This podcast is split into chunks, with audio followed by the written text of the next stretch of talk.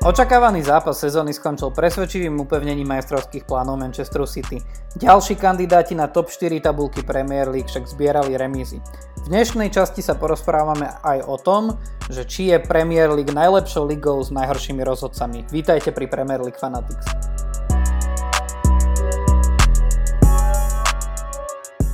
Adam, vítam ťa v ďalšej časti nášho skvelého podcastu, v ktorej budeme obidvaja nahnevaní. No, veruje to tak, ahojte všetci, ahoj Koby. Konečne nebudeš nahnevaný, alebo sklamaný, alebo frustrovaný len ty. Dúfam, že sa no. z toho tešíš, že ja budem frustrovaný. Ale tá frustrácia moja bude opäť aj kvôli Arsenalu, ale tento rok máme aj ďalšie frustrácie, čiže asi neviem, či mám z toho byť veľmi šťastný, ale... Pozri, aspoň, aspoň sa nám trošku poiskrím, ja, podľa mňa to bude podľa mňa to bude super. Ináč e, frustrácie je plná Premier League. Ja mám taký pocit, dneska sa trošku o tom budeme aj rozprávať, minimálne, minimálne na tému rozhodcovia. Ale ja mám taký pocit, že frustrácie je v Premier League predovšetkým takými tými nefutbalovými témami. Ja vlastne, ako keď sledujem tie anglické médiá a konkrétne aj akože stránky niektorých klubov, tak mám pocit, že každý druhý, každý tretí článok je o tom, že ktorý hráč alebo ktorá hráčka v Anglicku zase schytala také tie akože rasistické poznámky na sociálnych sieťach a podobne že už akože momentálne sa o rasizme v Premier League aj napriek tomu, že proste ľudia nie sú na štadionoch, tak sa začína rozprávať viac ako o covide a už ja som z toho taký trošku už ako frustrovaný a unavený. Som z toho smutný aj ja, ale na druhej strane to podľa mňa ukazuje, že to je podľa mňa reakcia na to, že sa tá téma konečne začína riešiť. Vieš, že proste vyvolalo to nejaké aj tieto rasistické útoky a podobne, že konečne ľudia povedali, že stačilo. Aj veľa článkov čítam, či už na stránke Premier League alebo aj inde hráčov, ako to odsudzujú stále a ako sa stávajú naozaj na odpor tomu čo je podľa mňa veľmi dobré a myslím si, že takéto protireakcie sú asi očakávaným očakávanou vecou a je to podľa mňa tak, že kým bude lepšie, tak musí ten boj sa nejaký aj zviesť o to. Uh-huh. Takže si myslím, že to ukazuje len to, že ľudia, ktorí chcú takéto veci šíriť na, či už na ihriskách alebo na internete negatívne, tak že už sú zahnaní do rohu a tam kopu, ale podľa mňa t- tento boj nemôžu oni vyhrať, aspoň ja som v tomto optimista. Dúfam, no. E, mnoho ľudí, ktorí e, alebo to nebudem ich charakterizovať, ale, ale je mnoho ľudí, ktorí hovoria, že vlastne takáto akože, že sociálna sféra alebo politika vyslovene nepatrí do športu. Uh, samozrejme, každý môže mať na to názor a podľa mňa, podľa mňa obe strany akože majú legitimné argumenty. Ja osobne som zastancom toho, že vlastne ja konkrétne, keď to najviac pozorujem na, na amerických športoch, obzvlášť v posledných rokoch akože NBA a NFL sú naozaj také tie športy, kde sa najčastej ukazuje, že, tie, že celé tie týmy a federácie sa dokážu spojiť preto, aby robili kampane proti rasizmu a proti, proti sexizmu. V Premier League to tiež nie je nová vec, lebo predsa len akože Rainbow Laces je úplne e, bežná, bežná kampaň aj v Premier League, ale mám taký pocit, že vlastne tí športovci majú natoľko tú mediálnu, e, mediálnu silu, že dokážu odovzdať e, pomerne efektívne pomerne efektívne také tie odkazy, frustrácie z toho, že existuje nejaká nerovnosť. Premier League naviac e, spoločne s Hradskou asociáciou vydala e, akčný plán boja proti rasizmu, takže ja si myslím, že naozaj, že týmto aj tá naša obľúbená anglická liga ukazuje, že to nenechá len tak, že proste hráčov ako Axel Tuanzebe, ale ani nie tak, ani nie tak ich, ale hlavne akože budúcich afroamerických, azijských a akýchkoľvek hráčov alebo hráčky že nenechá v štychu a že im ukáže, že proste to, že sa niekde narodili alebo nejako narodili. Že to nebude uh, problém. Ja v toto dúfam tiež a na druhej strane ja som od, odjak živá odporcom tvrdenia, že športovci sa nemajú čo vyjadrovať k politike. Podľa mňa každý sa môže vyjadrovať k politike a ak má ten športovec platformu na to, že ho sleduje veľa ľudí, tak absolútne by sa tým podľa mňa nemal cítiť nejaký zviazaný. Možno by mal cítiť väčšiu zodpovednosť za to, čo povie, ale určite by nemal byť ticho. A je to také význačné k politikov, že politici často kritizujú športovcov, že oni sa nemajú čo vyjadrovať, keď sú športovci, ale na druhej strane, keď, keď sa im to hodí, tak sa s nimi radi fotia a radi využijú, využijú tú ich slávu na svoj, svoj vlastný prospech. Čiže je to stále tá... Politika je všetko a, a šport nevynímajú. Za šport je aj historicky naozaj silným politickým, či už nástrojom, alebo aj zrkadlom politiky. Presne tak, presne tak. No ale tak, aby sme sa minimálne my nebavili o politike, lebo určite nás počúvajú ľudia, ktorých tá politika zaujíma pomenej, ale toto bolo pre mňa také ako dôležité povedať, pretože, a pretože predsa len ako konkrétne ako intolerancia, rasizmus sú veci, ktoré sa týkajú aj oblasti mimo politiky. Uh, frustrácie bol, bola, bolo plné posledné kolo uh, anglickej Premier z hľadiska toho futbalového, uh, či už rozhodcovský, alebo naozaj niektorými, niektorými výsledkami. Ja k tým rozhodcom sa dostane? Možno až, možno až neskôr, ale začníme tou možno najväčšou frustráciou, ktorú prežívajú momentálne, momentálne fanúšikovia a faninky Liverpoolu. Pretože my sme už v minulom, minulom podcaste hovorili, že sa teda veľmi tešíme, teda ja som sa extrémne tešil na ten zápas Liverpool-Manchester City a predpovedal som teda, že Liverpool naozaj v zlej forme, môže ako pripraviť výbornú futbalovú atmosféru a divadlo, že kľudne môže Manchester City aj v jeho úžasnej forme poraziť. Samozrejme to dianie ukazuje veľa o mojich predpovediach v posledných mesiacoch, čiže tak ako podľa teba vo fantázii by si podľa tvojej lavičky ľudia mohli robiť základné zostavy, tak podľa mojich typov by mohli presne opačne stavkovať. Takže, takže nie, že by som k tomu niekoho chcel nabádať, ale nech sa páči. Liverpool na Anfielde prehral 1-4 s Manchesterom City a Pravdepodobne Manchester City týmto zápasom vo veľkom ukázal, že čo majú v talóne v boji o majstrovský titul. Na strane Liverpoolu skoroval z penalty len Mohamed Salah, kdežto na strane Manchesteru City dva góly dal Ilkay Gindogan a to ešte nepremenil penaltu a po jednom góle dali aj Rahim Sterling a Phil Foden. Akože, ak chcete, ak chcete vidieť naozaj tú frustráciu zhmotnenú, o ktorej sme sa bavili v Premier League, tak si pozrite Jurgenové klopové tlačovky. A ak si chcete potom zlepšiť náladu, tak si pozrite reakcie Roya Keena na ne. To, akože, to stojí naozaj za to. Odporúčam vám to. Ale už priamo k zápasu, tak City potvrdilo naozaj, že tento rok sú ako, ako mali slabší ten začiatok, tak potom ako sa rozbehli, tak vyzerajú, že ich nedokáže nič zastaviť. Výrazne si upevnili svoju pozíciu a vyzerá to naozaj momentálne tak, že si idú spokojne dokráčať za majstrovským titulom. Naozaj ten zápas bol jednoznačne v a ho, hoci mal aj nejaké šance aj Liverpool a nemuselo to skončiť možno 1-4, ale myslím si, že tá ich dominancia bola jednoznačná hoci akože asi sa budeme baviť aj o tých dvoch hrubiciach Alisona, ktoré pre ňo nie sú bežné. A vyzeralo to, že opäť sa vrátili tí starší brankári Liverpoolu, ktorí toto mali oveľa častejšie. Ale každopádne zaslúžená výhra City a ne, neviem, čo k tomu viacej dodať, podľa mňa už ani nič netreba. Áno, no tak to, to trápenie, trápenie Liverpoolu podľa mňa bolo len ako zhmotnené v tých dvoch chybách Alisona Akože na rozdiel od tých uh, minulých brankárov, samozrejme všetci sme asi najviac spomínali na Lorisa Kariusa pri uh, sledovaní tohto zápasu. Samozrejme on tie dve hrubky spravil v, v oveľa dôležitejšom zápase ako bol tento. Ale tak akože oproti nemu alebo Miňoletovi alebo ďalším, s ktorými sa trošku trápili v Liverpoole posledné, posledné, posledných 10 rokov, tak e, Alison je naozaj akože top brankár. Hej? Že proste pre neho to bol že jeden zlý deň, ktorý ako ja by som kľudne očakával, že sa nebude opakovať. Aj keď teraz sa dopredu ospravedlňujem Alisonovi, ak som to práve zakrikol, tak ako všetko ostatné.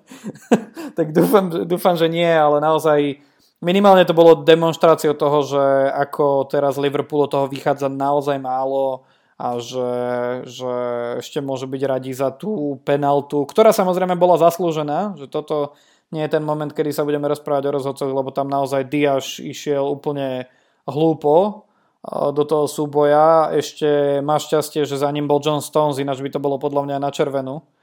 a, lebo by bol Salah sám pred brankárom a Johnston zišiel tak blízko k nemu, že on vôbec nemusel zakročiť, preto to, preto to bolo kúsok hlúpe.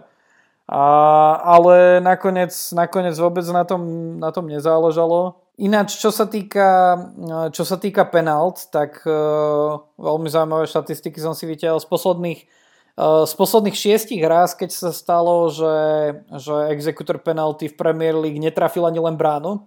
Z posledných šiestich takýchto pokusov až 4 patria Manchester City. Uh, Mahrez ešte v 2018 a De Bruyne ešte v tomto ročníku a, a pred pár dňami Gindogan. Takže to je naozaj zaujímavé.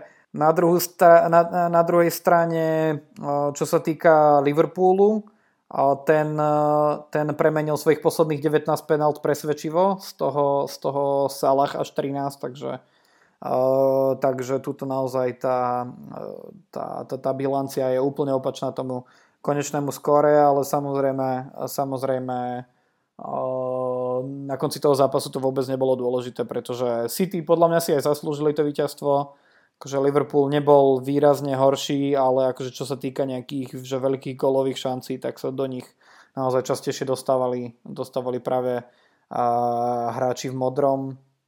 No a ja mám také podozrenie, že toto bol najdôležitejší akože najdôle, ich najdôležitejšie vyjadrenie v ceste za titulom. Súhlasím. A ešte by som sa vrátil k tým penaltám City, že naozaj Ilka Gindogan to teraz veľmi zle kopol zachytil som asi položartom to aj myslel Pep Guardiola, ale uvidíme, že ďalšiu dá kopať Edersona a Ederson sa už aj v minulosti viackrát hlásil o to, tvrdil, že na tréningu uh-huh. ich mhm. kope najlepšie z celého týmu, takže ja som naozaj zvedavý, že či to ten Ederson nakoniec nepôjde kopnúť v ďalšom zápase, ak budú nejakú mať. Ale ináč, však one Brazílčana v Južnej Amerike, to je úplne, že v najvyšších súťažiach bež, bežne vidíme, že majú brankárov ako, ako popredných exekutorov niekedy dokonca aj priamých kopov, to ako z niektorých tých iných juhoamerických lík si, lík pamätám. A keď sme ešte pri tých e, penáltach, keď si sa vrátil, tak ja ešte uh, mám tu napísané, že uh, Sterling, ktorý získal tú penáltu, že to bola už vlastne 21. penálta, ktorú on získal faulom na seba, čím sa, čím sa stal v tomto ukazovateli najlepším v histórii Premier League. Že nikto nezískal toľko penált ako Sterling. A, takže to je naozaj, zaujímavé. Pozdravujem všetkých kritikov Manchester United teraz. Ale nie. St- uh, Raheem Sterling sa ináč stal tretím hráčom, ktorý pod Pepom Guardiolom dal 100 gólov a viac. On teda dal ten svoj stý. Mám pre teba prvú otázku. Vieš, ktorí ďalší dvaja ešte dali pod Pepom Guardiolom 100 gólov? Uha, neviem. Sergio Aguero. Aguero, ten dal 120, ale niekto dal pod ním ešte 211. Počkaj, tak Lionel Messi, no, nie? samozrejme, že Lionel Messi, presne tak. Dneska začínaš veľmi dobre, naše, naše, naše kvízové Lebo najprv som rozmýšľal nad hráčmi City a potom som zistil, hey, že hey. Guardiola má celkom úspešnú kariéru aj pred City, nie? Hej, a trénoval ešte aj v Bayerne, tak ke, tam keby ešte chvíľu pobudol, tak podľa mňa Levandovský sa zaradí tiež do tejto, určite, určite. do tejto spoločnosti. Pamätáme si na ten zápas, kde Bayern, keď prehrával o gol alebo o dva, tak vytiaľ Levandovského a ten dal 4 góly za 7 minút, takže... Takže naozaj mám pre teba ešte jednu otázku a už sa posunieme k ďalším zápasom, ktoré budú viac frustrujúce aj pre nás. Zo všetkých, uh, zo všetkých hráčov v tejto sezóne v piatich najlepších ligách v Európe, to znamená, že v Anglicku, Francúzsku, Nemecku, Taliansku a Španielsku, z tých, čo dali 10 gólov, uh, tak Phil Foden je druhým najmladším z nich, ktorý má momentálne 10 a viac gólov. Má totiž to vo chvíli, keď dal ten gol, tak mal 20 rokov a 255 dní. Je ale ešte jeden, ktorý má, ktorý, ktorý má o pár dní menej. Vieš, kto je najmladším strelcom 10 a viac golov v najlepších európskych ligách momentálne? Neviem. Jeho otec neviem. hral kedysi, kedysi v Premier League a potom tuším Roy Keane ukončil kariéru tým takým šlapákom na kolena. Á, Erling Haaland. Erling Haaland, presne tak. Tak on už má, on je ešte mladší. A, no a takto. Takto sme si teda prešli veci, ktoré až tak nesúviseli s tým zápasom samotným. A, ale, ale, ale prečo nie? No tak e, City sa nám usadilo, teda usadilo, už pred nejakým časom sa nám usadilo na prvom mieste, ale pred druhým Manchesterom United má náskok 5 bodov a ešte e, jeden zápas k dobru, takže od City môžeme očakávať, že ak e, do konca sezóny prídu, prídu o titul, tak to pravdepodobne môže byť jedine ich chybou.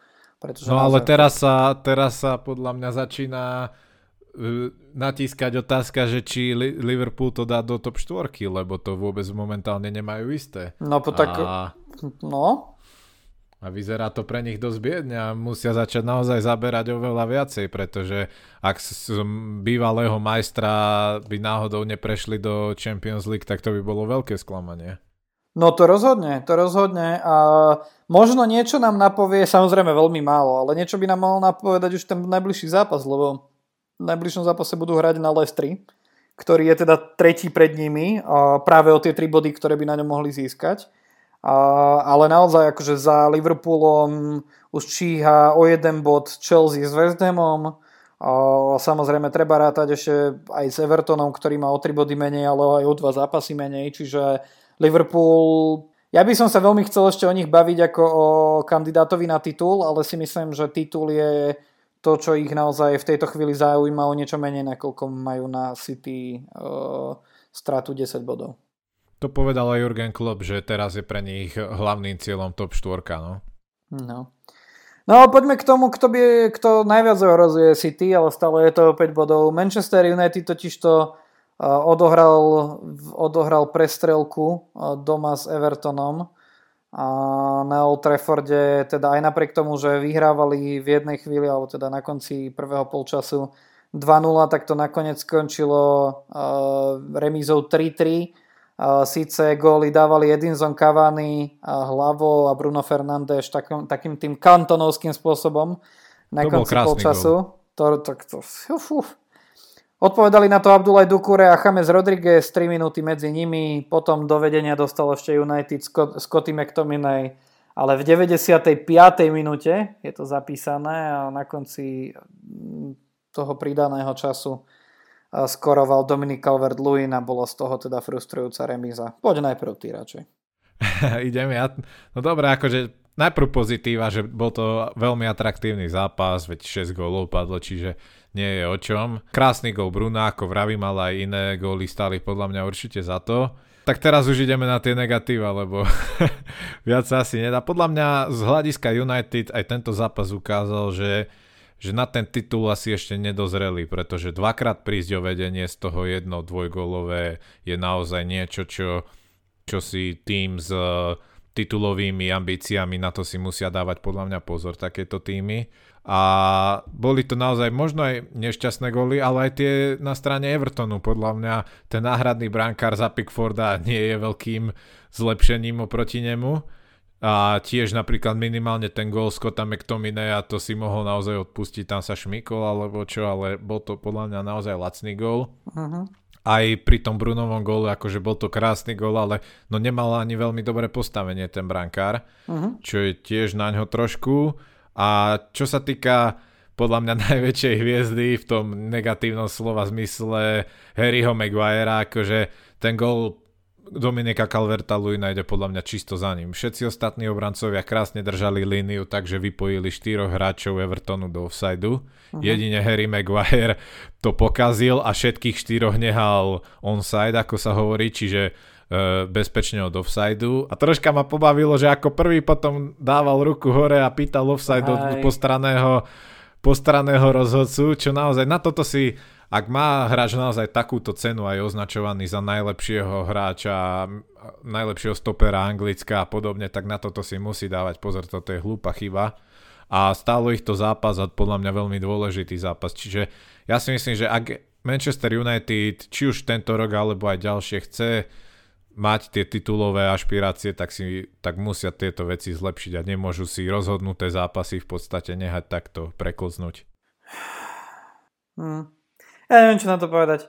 Uh, štvrtýkrát v histórii Premier League sa stalo Manchester United, že vyhral, vyhrával o dva góly a nakoniec remizoval, alebo teda nevyhral. Už druhýkrát sa im to stalo s Evertonom v apríli 2012, tiež tak skončili 4-4 dokonca. Akože za mňa... Akože odhliadnem od toho, že k tomu, k tomu uh, priamému kopu, z ktorého potom išlo tá ako keby, a nie tak, že nahrávka, ale z ktorého sa lopta dostala k eh, calvert takže celé to prebiehalo už po tých 4 minútach nadstavených. Hej, že mal, vedel by som sa na to stiažovať a akože v niektorých v niektorých zápasoch v takomto čase ťa už ani grohovému kopu nepustia a tuto akože sa ešte stále hralo, ale že OK, ale teraz ja viem, že všetci ma berte s, s nejakým akože nadhľadom, pretože som fanúšikom Manchester United, ale to bolo najviac, to, to bola najviac nezaslúžená remíza zo strany Evertonu, ako som v živote videl. Hej? Alebo že minimálne za posledný dlhý čas to proste je, že Everton, ja, akože dostal sa k tým trom golom, United tam spravil, spravil akože vyslovene tri chyby v obrane, nie viac.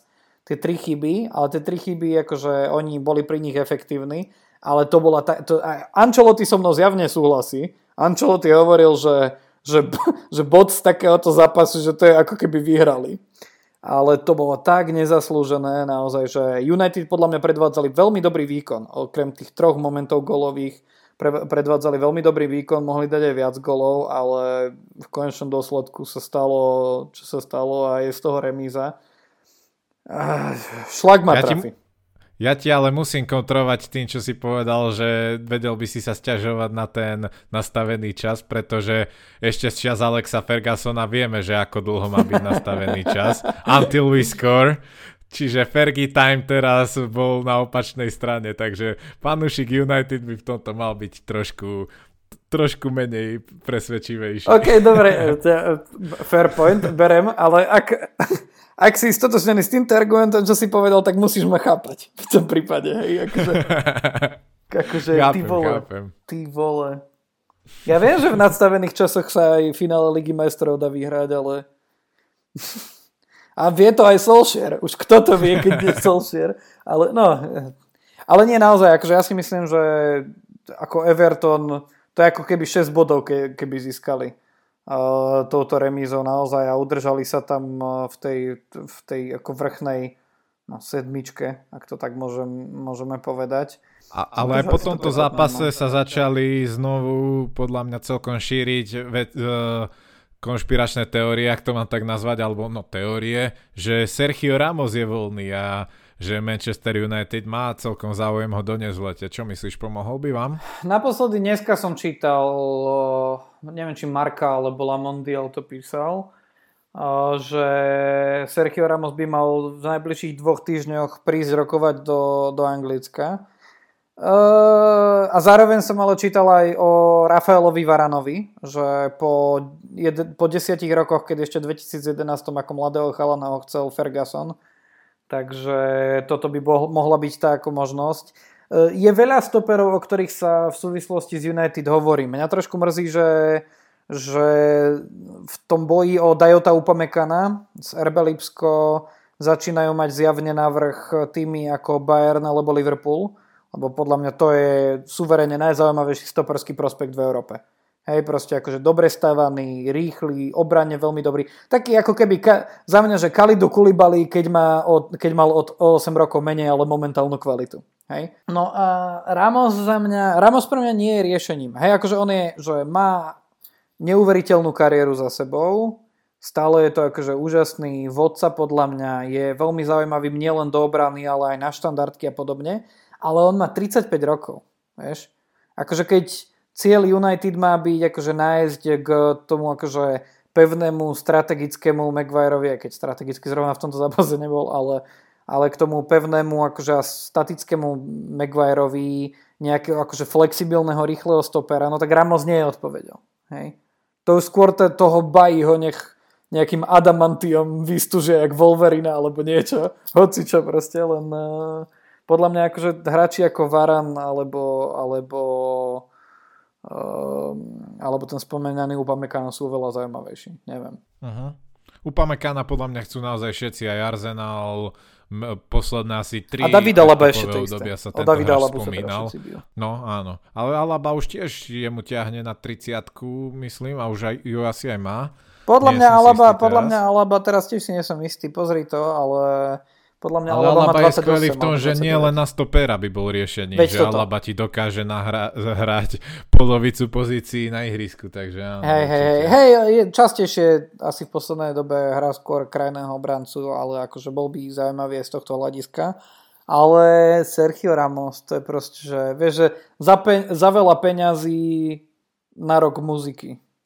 To je, akože to už sme to, ja neviem, možno to Chelsea s tým Tiagom chvíľu fungovalo, ale Mimochodom, Chelsea sa snaží od Jeroma Boatenga, som dneska čítal. Nech sa páči, toho, toho im nebudeme asi zavidieť, neviem, ani, ne, ani ne, my Arsenalčania, ani vy. Neviem, čo je tento, táto, táto momentálna chuť anglických klubov a Realu Madrid vykupovať, e, vykupovať obranné linie nemeckých klubov, ale tak, tak to teraz funguje. No a každopádne Manchester Everton, e, má, mám tam napísané dve také, dva také zaujímavé postrehy že čo, keď, keď by som mal byť aspoň v niečom pozitívny smerom ku tým gólom Manchester United, tak uh, pekné je, ako sa rozbehol Edinson Cavani, naozaj už, už 7 gólov v Premier League, e, odkedy prišiel do, do United a tentokrát dal štvrtý hlavou, čo v tejto sezóne je hlavou lepší ako on je len na druhej strane Dominik Calvert-Lewin, ktorý, e, ktorých dal 5. No ale od debutu Bruna Fernandeša, takto pred rokom aj niečo, len jeden jediný hráč dal viac golov ako Fernández. Vieš ktorý? Fernández ich dal 21 za ten rok. Neviem, Vardy. Salah. Salah ich dal 22.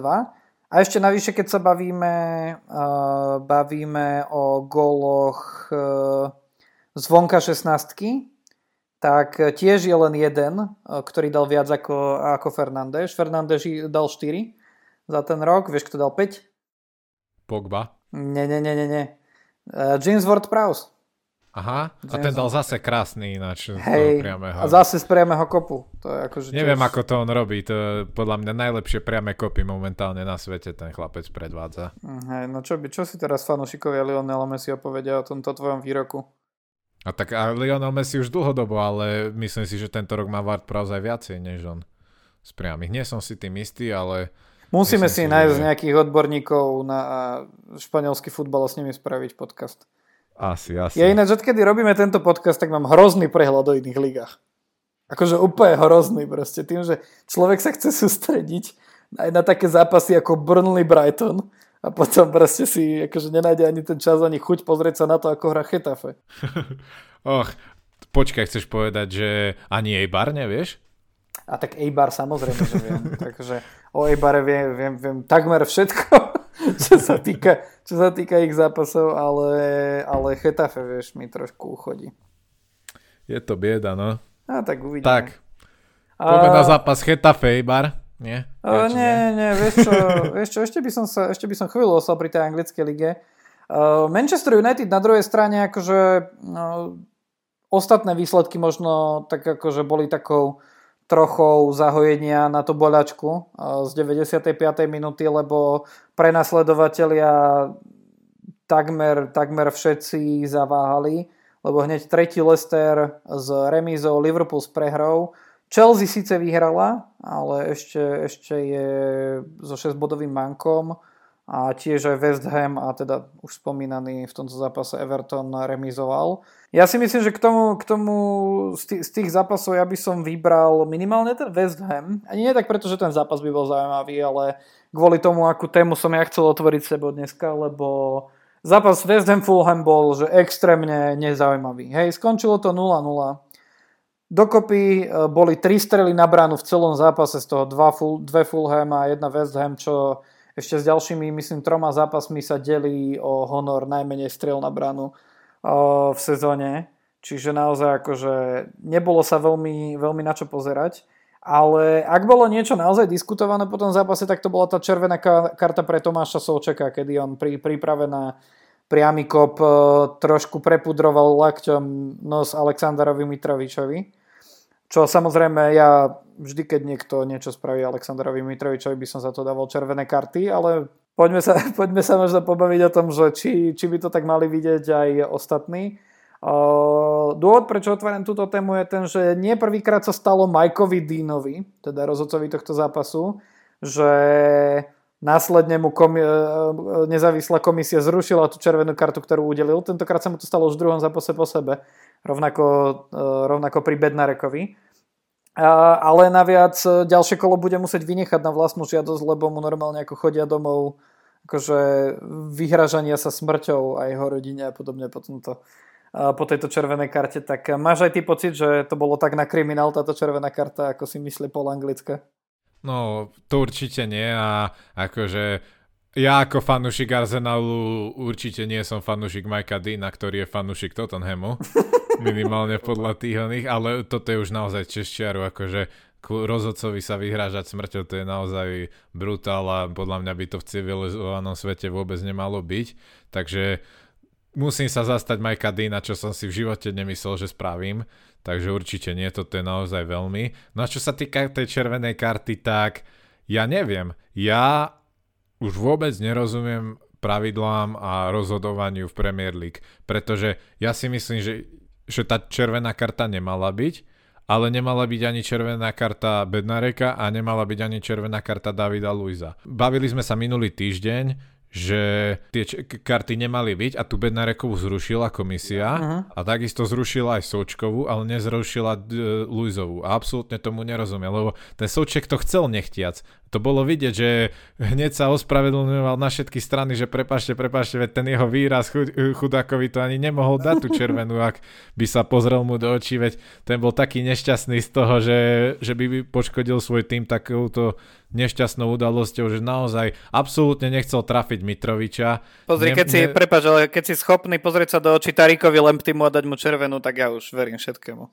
To je pravda, to je podobná situácia, že naozaj to nechcel, ale pri nezrušení červenej karty Davida Luiza argumentovali tým, že ju nezrušili kvôli tomu, že nemôžu oni posudzovať, či ich to hráč chcel alebo nechcel. Lebo bolo vidieť na Davidovi Luizovi, že do faulu nešiel, že len štrajchla, to, štrajchlo to chodidlo koleno toho supera. Tak, tak ja si vrajím, že dobre, že keď je teda to takéto pravidlo, tak naozaj zdravý rozum mi na, pri tom pohľade na Součeka vravel, že toto proste nemôže byť červená karta. Ale ak by sme sa držali tých pravidel, ktoré oni nastavili to minulé kolo pri argumentácii červenej karty Luisa, že toto oni nemôžu posudzovať, tak objektívne treba povedať, že lakeť do tváre tam bol. Nezavinený, absolútne nechtiac, ale bol. A ak by platila rovnaká argumentácia ako pri Davidovi Luizovi, že to oni nemôžu posudzovať, či to chcel alebo nechcel, tak nerozumiem nielen tej červenej karte, ale nerozumiem ani tomu zrušeniu komisiou. A ak ju zrušili a zrušili ju aj Bednarekovi, tak nerozumiem, prečo nie Davidovi Luizovi. A naozaj mi to príde tak, ako keby ako keby sa neexistovali nejaké koherentné pravidla v, tom, v, tom, v tej anglickej lige, ale rozhodovalo sa podľa toho, že aká je komisia, ako sa v ten deň asi vyspia, alebo čo, lebo naozaj už vôbec nerozumiem, o čo tam ide.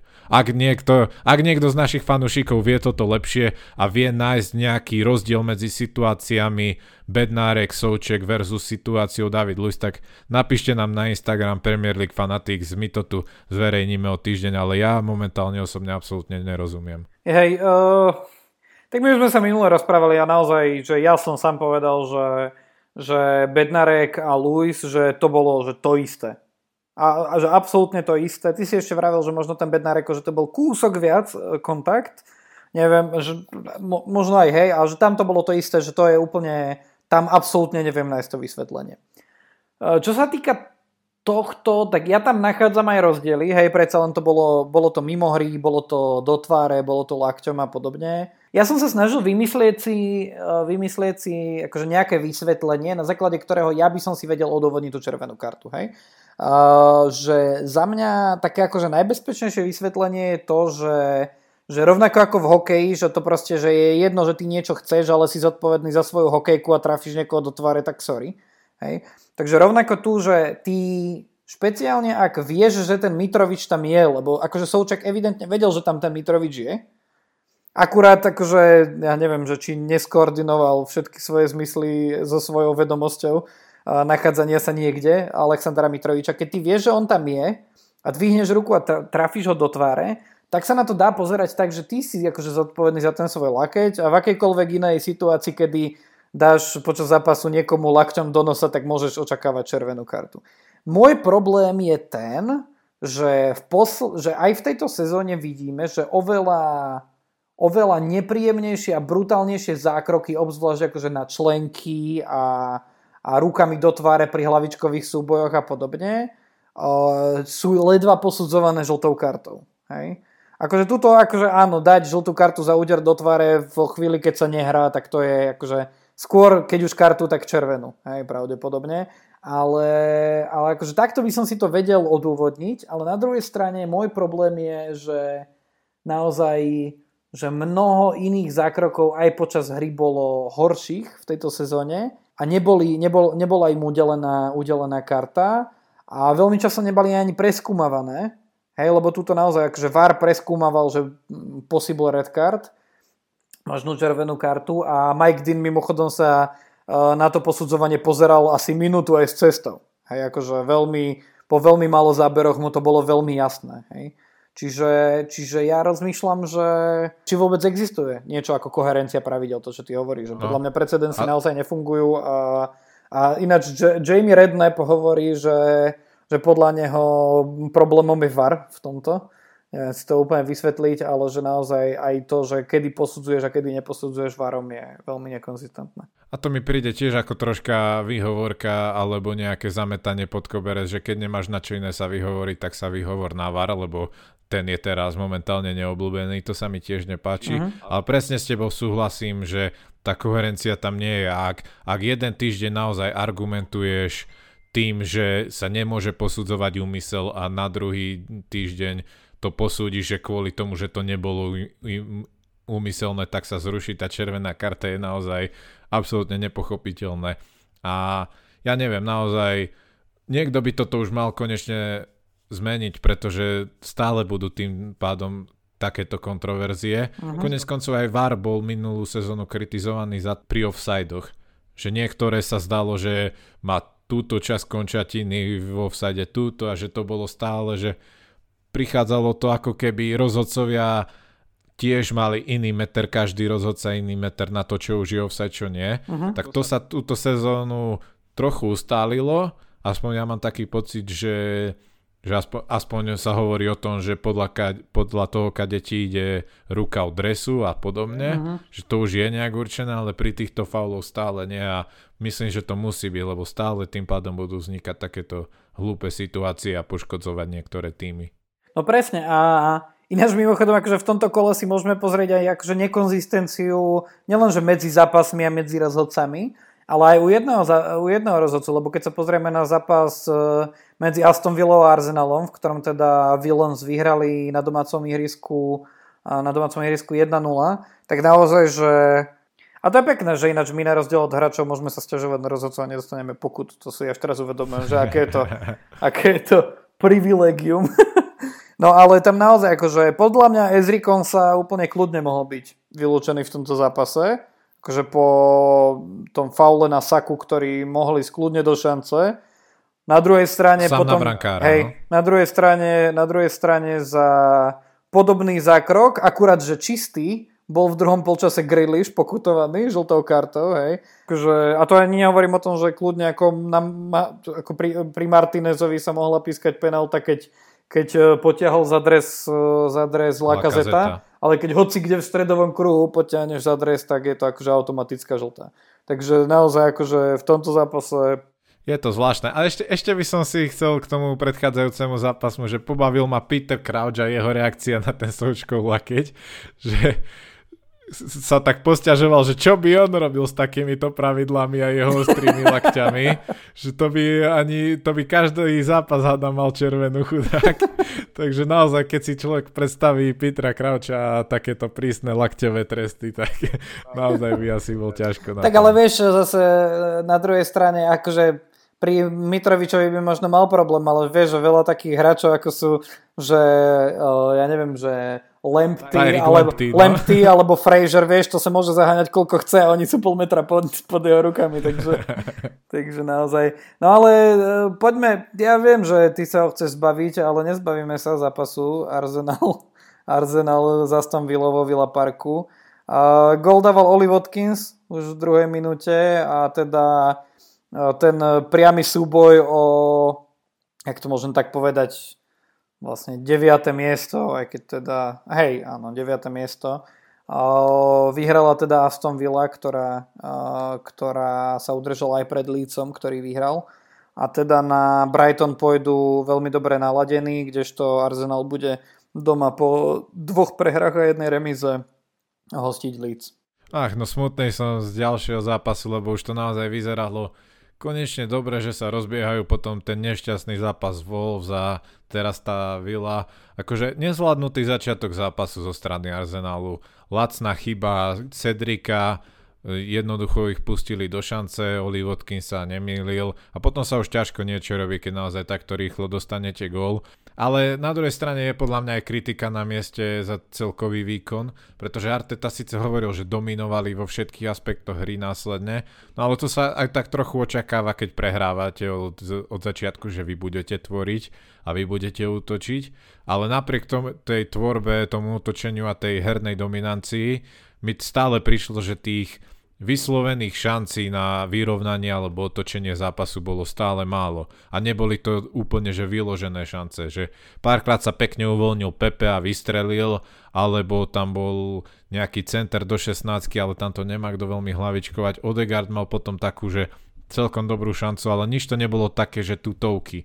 A to mi chýbalo na tom výkone Arsenalu, že naozaj majú 90 minút takmer na to vyrovnať a otočiť a chcú hrať ako že áno, tvoria, tlačia sa, ale tá finálna fáza tam stále nefungovala. Hej, no, z, Aston Villa sa pre Arsenal uh, stal podľa mňa veľmi nepríjemný super v poslednom čase, lebo kedy si s ním mal na, naozaj dobrú bilanciu, ale uh, Aston Villa sa prvýkrát od roku, od sezóny 92-93 stalo, že obidva zápasy v sezóne nad Arsenalom, uh, nad Arsenalom vyhrala. Dokonca Arsenal prehral z Aston už tretí ligový zápas po sebe, čo sa mu stalo naposledy v marci 1922. Čo je naozaj akože, že, no to je 99 rokov normálne. Takže to je, to, to je veľmi dlhá séria. Oli Watkins sa stal uh, prvým uh, hráčom Aston Villa s troma golovými zápasmi po sebe od Derena Benta v 2011. Som takéto, takéto klasické meno som si vyťahol. No ako som hovoril, pre Aston Villa to znamená 9. miesto s 35 bodmi. Samozrejme e, má k dobru na pred sebou o, o, o bod stojací Tottenham uh, jeden zápas. Uh, Arsenal na druhej strane momentálne je 11. a teda pred ním Leeds o jeden zápas menej, Aston Villa o dva menej, takže naozaj tá ambícia, ktorú sme na začiatku kalendárneho roka predpovedali, nakoľko Arsenal sa tam začalo veľmi dariť, že sa kľudne môžu pobiť o tie európske poháre, minimálne o tú Európsku ligu, tak sa začína Arsenalu pomerne slušne zamotávať. Na druhej strane tie výkony týmu sa zlepšili a sú stále lepšie, ako sme aj vraveli proti tým Wolves, ale tie výsledky opäť prestali prichádzať a ja sa tohto bojím možno ešte viac, že či znovu sa kvôli tomu, že aj keď sú lepším týmom na ihrisku a aj tak nevyhrajú, či opäť nepríde tá deka, ale ja dúfam, že nie, že sa z toho nejak zmatoria a aspoň nejaký slušný záver sezóny budú mať, lebo aj toho Grieliša si ťažko budú prehovárať, nech ide práve k ním v lete, keď eh, skončia horšie než jeho súčasný tým. Takže naozaj je, je nutné, aby už aj tie výsledky začali prichádzať. Tak uh, vieš čo, Grealishovi sa bude zle Varzen, ale podpisovať zmluva, keď už bude mať jednu v United, vieš. akože, ale hej, no. Po, a podľa mňa, keby sme tu, tento podcast robili 20 a 20 v, fandili iným týmom, tak 20 z nich si bude nárokovať na Grealisha. Ja neviem, či ten fanušik, e, fanušik e, Sheffieldu alebo Newcastle by si nárokoval. Ale hej, áno, akože vo veľkom sa o tom rozpráva. Pravdepodobne najbližšie bol minulé leto k United, ale United sa nakoniec rozhodli, že Aston Villa tých, tých 80 alebo koľko 75 miliónov nezaplatí. Takže jediná výhoda Arsenalu je to, že vraj vyrastal ako fanúšik Arsenalu, no ale neviem. Či ale dúfam, že, už toho, dúfam že už z toho vyrastol teda v tom prípade. vidíš, ja som ešte nevyrastol a to som jeho ročník. No, tak eh, hej, vidíš to, každému to príde neskôr. Eh, keď sme o tom, že každému to príde neskôr, tak eh, rôzne formy prišli až neskôr Newcastle a Southamptonu. K Southamptonu som sa chcel dostať práve preto, lebo ten, eh, ten prenasleduje Arsenal, aj keď teda v poslednom čase sa mu moc nechce. Uh, teraz hrali eh, v St. James Parku s Newcastlom, ktorý nepodáva úplne dobré výkony túto sezónu, ale aj napriek tomu, a ešte aj napriek tomu, že dostal červenú kartu, uh, červenú kartu v tom zápase a ešte navyše posledných nejakých 19 minút odohrávali dokonca 9, pretože sa im zranil hráč, že už nemali striedania. Aj tak Newcastle vyhral 3-2 Takže takáto vec sa chlapcom Steva Brusa podarila proti, proti svedcom. Prvý svoj, toto sa ti tiež určite bude páčiť, prvý svoj gol v debute za Newcastle dal Joe Willock a ďalšie, ďalšie dva góly pridal ešte do prestávky Miguel Al- Almiron. svoj debut v drese zase Southamptonu na druhej strane oslavil gólom Takumi Minamino, ktorý je na hostovaní z Liverpoolu a už sme spomínali ďalší parádny priamy kop Jamesa Warda Prausa. Jeff Hendrick už v 49. minúte putoval pod sprchy so zranením, potom, potom neskôr odstupoval Fabian Scher, ale teda Newcastle to ukopal a trošku sa možno na tom svojom momentálnom 16. Eh, mieste ukludnil. Čo ty na to? Asi áno, ale najprv by som chcel spomenúť podľa mňa najväčšieho smoliara minulý týždňov, a to je Jan Bednarek, toho podľa mňa nejaká čarodejnica prekliala. Lebo ako Poľská čarodejnica, to je úplne najprv tá, pen, na, najprv tá penalta a červená karta proti, proti, proti United. United. A ešte aj vlastný no. gol tam dal. Presne, ešte aj vlastný gol. Potom mu zrušili tú červenú kartu, aby mohol hrať v ďalšom zápase. A on ďalší vlastný gol, akože toto nevymyslíš. A naozaj dúfam, že sa z toho nejak zmatorí. A čo sa týka Newcastle, tak veľmi cenné víťazstvo podľa mňa. Podľa mňa aj málo očakávané. A ja si myslím, že Newcastle veľmi pomohlo to, že Alan San Maximan je konečne zdravý a hrá, pretože akože Alan Max, San Maximan má veľa chýb a objektívnych chýb a najväčšou z nich je podľa mňa, že má vždycky ako keby 90% prípadov sa zle rozhodne na záver, hoci celý zvyšok akcie spraví parádny. Aha. A je to naozaj jeden z najlepších driblerov, akých som videl za posledné roky v Premier League hoci, hoci naozaj toto má tú chybu, že nedokáže, nedokáže vo väčšine prípadov dotiahnuť tie akcie do konca, tak minimálne to, ako na seba púta súperových hráčov a ako dokáže rozprúdiť tie útoky a zrýchliť prechod do útoku svojim driblingom, veľmi pomáha tomu Newcastle, ktorý bez neho, podľa mňa najväčší ich problém v poslednej dobe bez neho bolo to, že boli príliš statickí, príliš málo sa pohybovali, príliš sa pýtali a toto, toto naozaj ukazuje, že Alan San Maximan dokáže priniesť do tej hry a bolo to vidieť, že tie ich útoky mali šťavu, mali rýchlosť e, a myslím si, že z tohto budú ťažiť oni aj do budúcna, ak im ostane zdravý. Uh-huh. A ukazuje to aj to, že dali 3 góly bez Kaluma Wilsona, ktorý sa zranil ešte v prvom polčase, čo a striedal tuším, že v 30. minúte alebo niekedy, niekedy podobne, čo naozaj ukazuje, že 3 góly bez svojho najlepšieho strelca dať, že niečo sa muselo zmeniť, lebo to sme pri Newcastle v posledných mesiaci a pol naozaj nevideli, takže možno sa, sa predsa len, ako si už ty spomínal, tie ich záchranárske práce oveľa sú momentálne vo veľa lepšom svetle. No v každom prípade momentálne na to 18. miesto, ktoré je uh, najvyššie uh, vypadávajúce, tak uh, majú náskok 10 bodov, aj keď teda 18. Fulham má síce zápas k dobru, ale pritom ako Fulham hrá posledných všetky zápasy, tak, uh, tak sa nedá očakávať, že by Fulham spúšťal nejakú veľkú jazdu, ale áno, Newcastle bude sa musieť v tejto sezóne uspokojiť s tým, že to bude druhá polovica tabulky a v kľudných vodách nevypadávajúcich. A, ale naozaj akože tento zápas nebol zlý a konečne aj Steve Bruce na pozápasovej tlačovke vyzeral trošku, trošku spokojnejší. Ja spomeniem len zo pár štatistík, aby som neostal svojej budovanej povesti nič dlžný. Uh, tak uh, na jednej strane Jamesovi Wardovi Prausovi sa chcem ešte povenovať, lebo on dal v tejto sezóne už štvrtý gol priamo z, priamého kopu, čo pred ním sa podarilo v jednej sezóne iba dvom hráčom. Jedným je Loran Robert, ešte v sezóne 2001-2002, ten vtedy dal 5. A sezónu predtým dal 5 gólov priamo z priamého kopu už teraz legendárny David Beckham. Takže naozaj toto sú veľké veci. Čo sa týka Word Prowse, tak ešte poviem, že stal sa len deviatým hráčom, ktorý v Premier League eh, dosiahol dvoj, dvojciferný počet gólov priamo z priamého kopu, čo teda, eh, čo teda sa podarilo, podarilo nie úplne veľa hráčom. A ešte teda zároveň poviem aj to, že 37% jeho všetkých gólov v Premier League je priamo z priamého kopu. čo sa teda viac akože, alebo lepší pomer má už iba Seb Larson nejakých 15 rokov dozadu, takže naozaj veľké veci. Ešte poviem rýchlo aj k tomu Joeovi Vilokovi, ten sa stal už 11. hráčom, ktorý pri premiére za Newcastle dokázal hneď, hneď dať gól. A už tretím v tejto sezóne, lebo v tejto sezóne takýto debut mali aj Jeff Hendrick a Callum Wilson.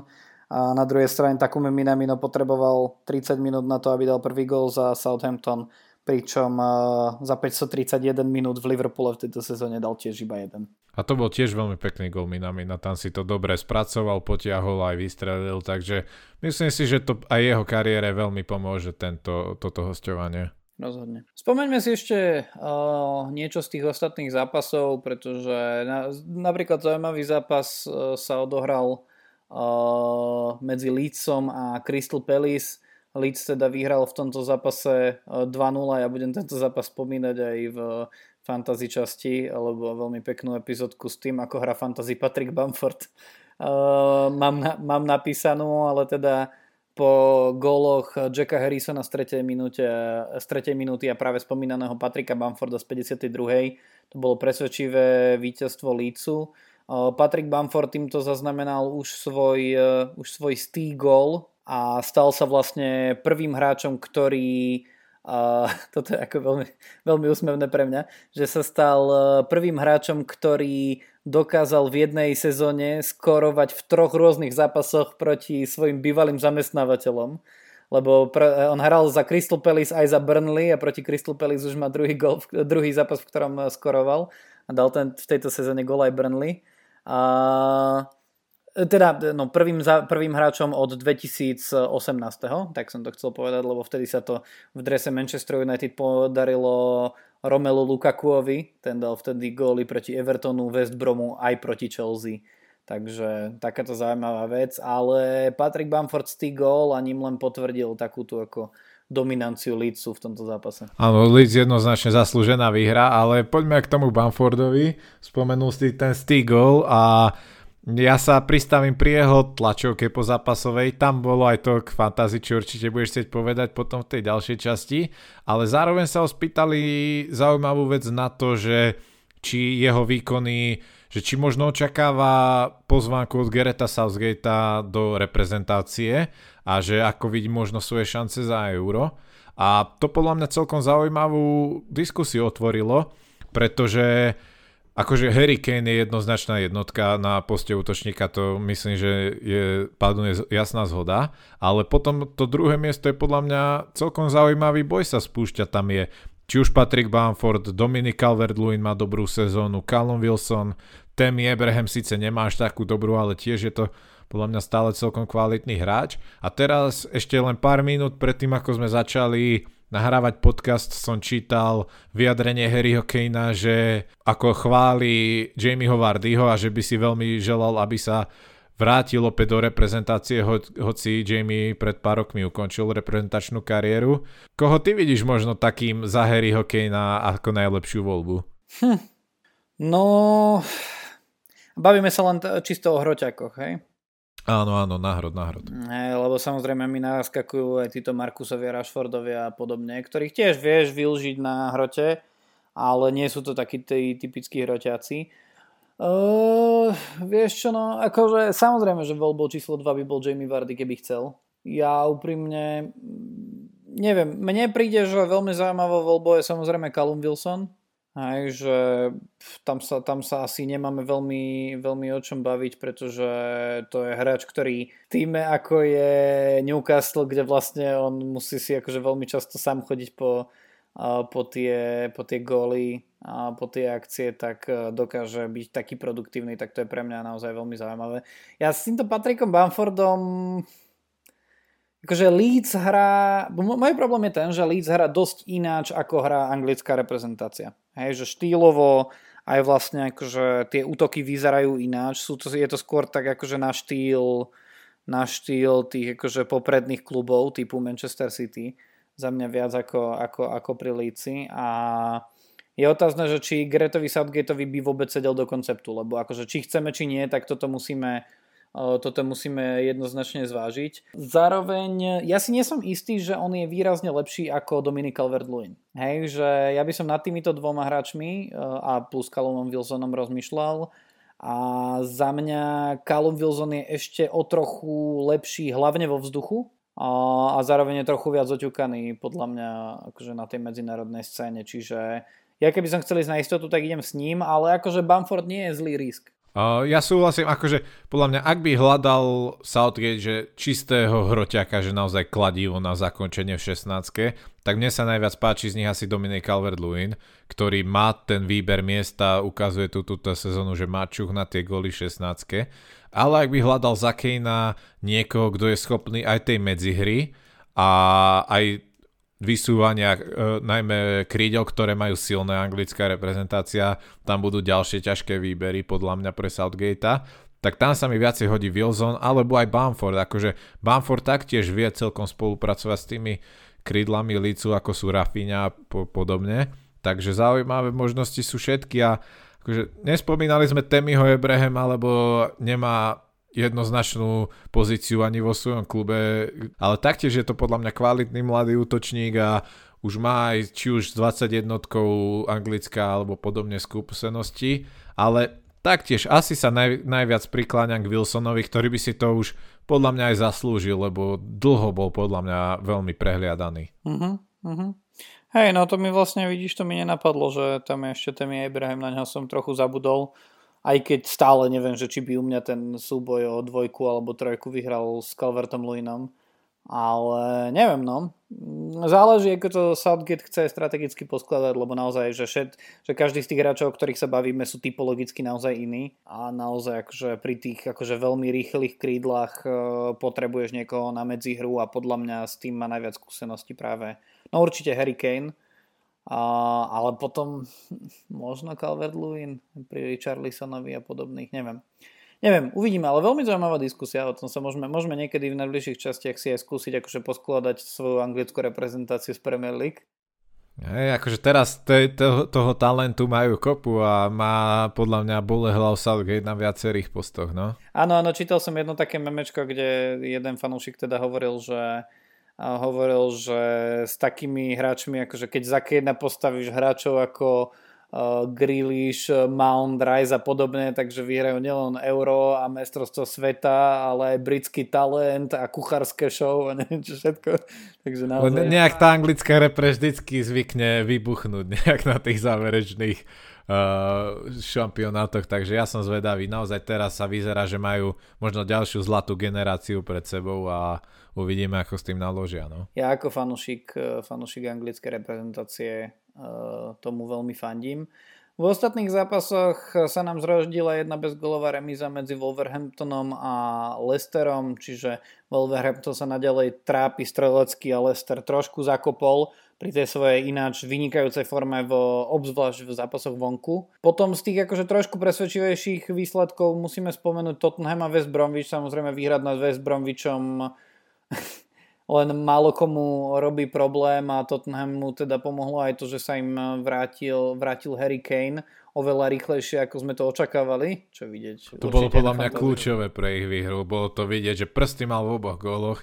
Jeden dal na ten druhý v podstate založil tou výbornou prihrávkou na Lukasa Mouru hruďou, ktorá výrazne zrýchlila celú akciu a naozaj ukazuje sa, aký je ten hráč kľúčový pre Tottenham a budú ho musieť ako v bavlnke teraz šetriť, nech sa nezraní, lebo bez neho sú fakt hotoví. Presne, presne tak. Uh, mimochodom, keď sme pri Kaneovi, tak on uh, rovnako, rovnako ako Son majú po 13 gólov, čo pre každého z nich činí 36% gólov celkovo Tottenhamu sú len dvaja hráči, ktorí dali väčšie, väčšie percento uh, golov svojho týmu ako práve títo dvaja, vieš, ktorí v tejto sezóne. V tejto sezóne Callum Wilson, 40% predpokladám. golov Newcastle. Ha, a to druhý, druhý neviem. 38% golov Evertonu dal Dominik Dominik Calvert-Lewin, jasné, jasné. Presne tak, takže naozaj akože tá závislosť, e, tá závislosť na týchto štyroch hráčov v týchto troch kluboch je, uh, je ozaj veľká. Pričom West Bromwich je závislý asi len od výkonov Mateusa Pereiru, aj to taký tým ani Mateus Pereira nepotiahne. Na druhej strane, ak mal niekto s, nov, no, nie s nováčikom, ale s týmom zrelým na vypadnutie problém, tak to bola Chelsea, ktorej sa podarilo utrpieť teda výhru 2-1 na ihrisku Sheffield United, teda na Bramall Lane. Skončilo to 2-1, aj keď teda Chelsea dala všetky tri góly, samozrejme, lebo po góle v prvom polčase Masona Mounta uh, druhý, po 10 minútach druhého polčasu vsietil vlastný gól Antonio Rüdiger, ale teda uh, v 58. minúte završil skóre z penalty Žoržíňa.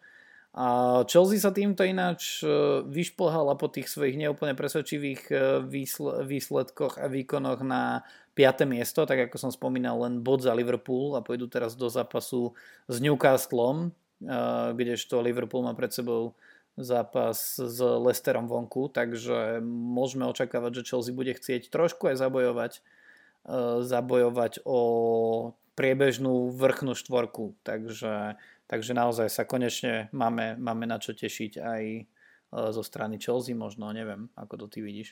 Ja súhlasím, ale stále nie som presvedčený hrou, ale aspoň výsledky už nejak začínajú mať. A o Antoniovi Rudigerovi sa podľa mňa budeme aj baviť v tej fantasy časti, lebo bol veľmi populárnou voľbou pred týmto kolom, akože ten gol si kráľovský tam zasadil. akože ja, ja som sa strašne smiel, že čo on chcel spraviť. Ale áno, Chelsea ako si spomínal, Luko Pane víťazstvo a herne to stále podľa mňa vo viacerých aspektoch škrípe, ale minimálne Timo Werner vyzerá, že sa ro- ro- rozbieha, ešte mu stále ale tie góly chýbajú, ale minimálne tie aktivity, aj tú asistenciu na gól dal veľmi peknú, na ďalší gól spravil penaltu, takže vyzerá, že konečne sa do toho dostáva či je to spôsobené Tuchelom alebo nie, to si netrúfam povedať, ale je to dosť možné. Takže myslím si, že Chelsea sú na správnej ceste, ale ešte nie sú tam, kde chcú byť. Určite tak Tuchel tam ťažko pochybovať o tom, že je to zaujímavý a síce mladý a progresívny, ale už a trochu aj skúsený tréner. Čiže tam naozaj naozaj by som sa toho nebal. Vidie to aj na tom, že vyberá trochu iných hráčov, že napríklad vzadu, vzadu sa hrá v trochu inom, nielen v trochu inej zostave, ale aj v trochu inom štýle. Ja ešte spomeniem jednu štatistiku, lebo Jorginho, Jorginho dal už svoj 11. gól za Chelsea, z toho 9 gólov dal z penalty, čiže 82% všetkých svojich gólov za Chelsea dal z penalty. To už dneska, keď som rozprával o takých tých ľuďoch, čo sa im nepáči, že koľko e, penalt kope United a Bruno Fernandes, tak, tak ma zaujalo ešte tento, ešte tento fakt, ale naozaj za túto penaltu môže byť nakoniec šťastný v Chelsea a naopak v Sheffielde asi to je uh, trošku sklamaním, pretože na ten bod si naozaj siahali a po tom minulom víťazstve s West Bromwichom a víťazstve spred troch kôl nad Manchesterom to mohol byť ďalší ich uh, pokus dostať sa naozaj o boja, o za, do boja o zachranu, ale s 11 bodmi stále, uh, stále posledné miesto, kdežto Chelsea sme teda spomínali, že, že je na tom už o niečo lepšie. Poďme sa na záver teda pozrieť, že že ako nám bude vyzerať, aj keď sme to už naznačili. A to najbližšie kolo, budeme tam mať niekoľko tímov, ktoré budú hrať v, to, v prebehu toho kola až dva zápasy, tak si to samozrejme povieme. Kolo odštartuje v sobotu, tým možno najzaujímavejší, alebo jedným z najzaujímavejších zápasov, kde na King Power Stadium v Lestri budú domáci Foxes hostiť majstrovský Liverpool. Následne Selhurst Parku privíta Crystal Palace, ktorý sa trápi Burnley, ktoré tiež nemá úplne dobrú formu, ale mohol by to byť veľmi vyrovnaný zápas. Zaujímavý zápas nás čaká na Etihad Stadium, kde e, vedúci Manchester City privíta Tottenham Hotspur. E, na Amex Stadium Brighton privíta Aston Villa. E, v nedelu budú pokračovať zápasy Southamptonu s Wolverhamptonom. West Bromwich na domácom, eh, na domácom ihrisku privíta Manchester United. Arsenal si zmeria doma síly s rozbehnutým Leedsom. Everton skúsi na bod z Manchester United nadviazať domácim zápasom s Fulhamom. Následne nás čakajú zápasy West Hamu so Sheffieldom a Chelsea s Newcastlom. Burnley privíta v ďalšom zápase v tomto kole priamého supera v boji o záchranu Fulham. Everton privíta Manchester City a toto veľmi početné. A týmto vlastne, týmto zápasom končí toto početné kolo. Som sa skoro už chcel preskočiť až do piatku 19. lebo taký nahustený je ten program, že, že naozaj človek to aj má problém, uh, problém stíhať, sledovať. Ale a ešte do toho to... robiť podcasty. A ešte do toho robiť podcasty, to je úplne akože výborné. A to mne sa ešte dobre hovorí, lebo ty to strihaš. No.